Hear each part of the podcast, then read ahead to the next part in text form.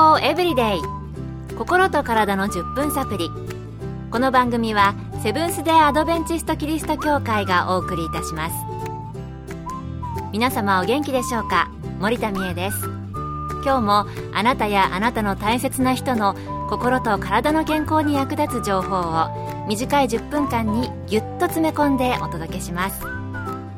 なおこの番組は健康情報番組で医師のアドバイスや治療に変わるものではなくすでに投薬を受けている方病院に通われている方はかかりつけの医師の指導のもとこの番組の情報も参考になさってください。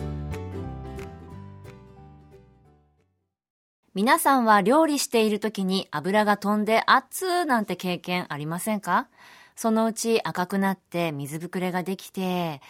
え、やけどは軽いものから重症なものまでありますが、軽いものなら応急手当で痛みと症状をかなり緩和できます。そこで今日のトピックは、やけどの応急処置です。今回はアメリカ心臓協会一時救命処置、二次救命処置の認定講師で看護師の山室敦さんに伺いました。やけどには熱によるもの、電気によるもの、そして化学薬品によるものがあります。ごく一般的なのは熱いものを触ったり熱湯や油蒸気直火などによるものです。やけどの分類は皆さんもよく耳にしたことがあると思いますが1度2度3度熱傷というように分けられています。皮膚組織の構造を簡単に説明しますと表面から表皮次に神秘さらに深いところは皮下組織というように3段階になっています。まず一度のやけどですがこれは皮膚の表面である表皮だけが損傷を受けた状態です。例えば日焼けや軽いやけどの場合皮膚が赤くなり皮がむける少しヒリヒリするといった程度のやけどです。2度のやけどは表皮に加え次の層である神秘にまで障害が及んでいる状態です。2度のやけどの場合特徴は水ぶくれができることです3度のやけどは表皮神秘の全てが損傷を受けさらに皮下組織にまでやけどが及んでいる状態ですなるほど。やけどにはいろいろな段階があって、程度によって分類されているんですね。それでは、やけどの応急処置についてお聞きしました。基本1度2度のやけどの場合は熱によるやけどや化学薬品によるやけどであってもすぐに流水で冷やすことです。水で冷やす場合は室温もしくは少し冷たい水を用いると痛みが和らいだり組織の損傷が軽減されたりすると言われています。アメリカ心臓協会の応急手当のクラスでは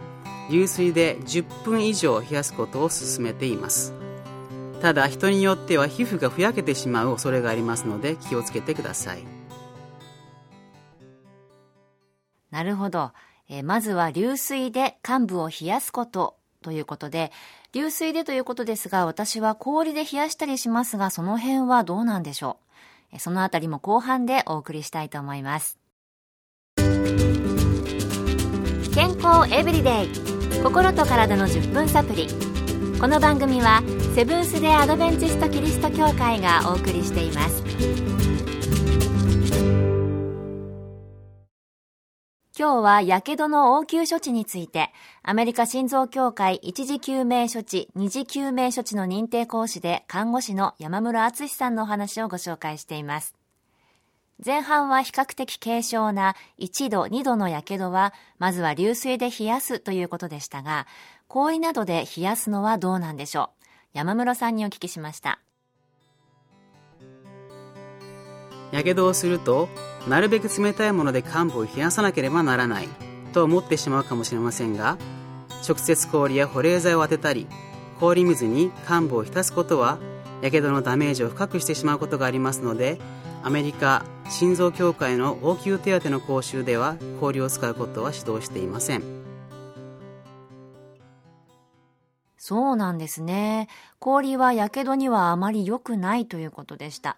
冷たければ冷たい方がいいのかなと思っていたので、これから気をつけたいと思います。それでは流水で冷やした後にはどのようにしたらよいのでしょうか？冷やした後には肌にくっつかないメッキンガーゼで患部を覆い専門家に見てもらうことを指導しています他には濡れたガーゼやタオルで患部を冷やすことも有効ですがこれらの方法を取る場合も30分以上続けないことが大切です。自然療法ではアロエをやけどに使いますがこれは皮膚が破れている場合感染の危険がありますので滅菌されたものを使うかやけどの状態によっては使用しないなど状態を見極める必要があります。なるほど。私もアロエは使ったことがありますがその他いろいろな民間療法がありますよね。それもやっぱり火傷の程度によっては感染などの違う問題を引き起こす可能性があるので使うときは火傷の状態を見極める必要がありそうです。それではもし服を着ていて上から熱湯や油がかかってしまった場合などはどうしたらよいのでしょうか。山室さんのお話です。この場合は3度のやけどの可能性があります。なので救急センターに連絡するか医療施設に行くようにしてください。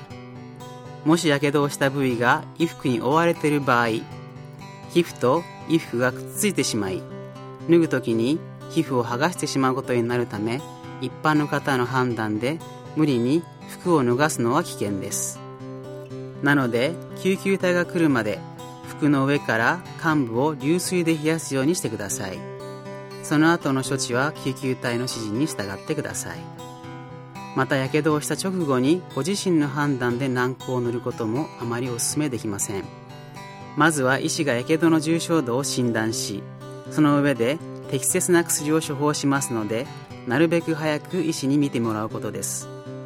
またやけどには消毒液を使用しないようにしましょう。消毒液をやけどの患部に塗ることでかえって状態を悪化させてしまう可能性があります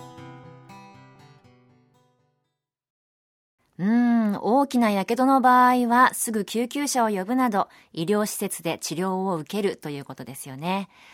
やけどはとっても身近な怪我なので、くれぐれもやけどしないように気をつけて、もしもの時は今日学んだ応急処置を思い出せたらと思います。今日の健康エブリデイいかがでしたか？番組に対するご感想やご希望のトピックなどをお待ちしています。さて最後にプレゼントのお知らせです。今月は抽選で10名の方に東京衛生病院の減量講座レシピブックをプレゼント。お腹いっぱい食べられる美味しい減量メニューが146品掲載されています。ご希望の方はご住所お名前をご明記の上郵便番号241-8501セブンス・デ・アドベンチスト協会健康エブリデイの係。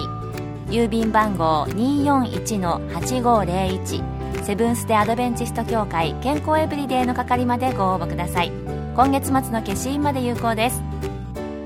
健康エブリデイ心と体の10分サプリこの番組はセブンス・デ・アドベンチスト・キリスト教会がお送りいたしました。明日もあなたとお会いできることを楽しみにしていますそれでは皆さん Have a nice day!